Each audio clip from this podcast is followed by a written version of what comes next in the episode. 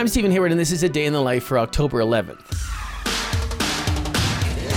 It was on this day in 1988 that Bobby Brown released his hit song, My Prerogative.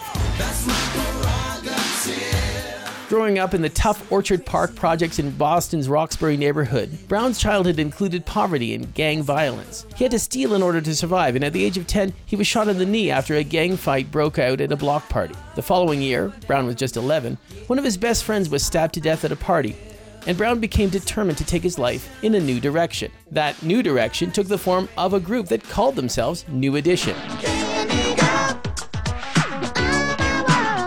By 1983, the Jackson 5 esque title track from their first album was a hit and was soon to be followed by Cool It Now and Mr. Telephone Man. After leaving New Edition, Brown embarked on a successful solo career, which included the 1992 Ghostbusters 2 theme on our own. Too hot to handle, too cold to hold. They called the Ghostbusters and the end control. In 1992, Brown married Whitney Houston in one of the most highly anticipated and highly publicized celebrity weddings of the time. It was a rocky marriage characterized by infidelity, alcohol and drug abuse, and domestic violence.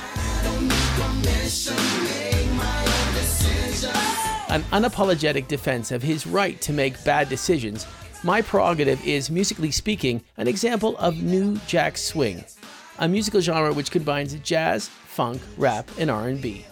And the rest, as they say, is history. A Day in the Life is a production of Critical Karaoke, brought to you by the Colorado College Music Department, presenting visiting artists Guido and Natalia Arbonelli, and an evening of music for two clarinets, October 13th in Packard Hall at 7:30 p.m. No tickets required. More information at coloradocollege.edu/music.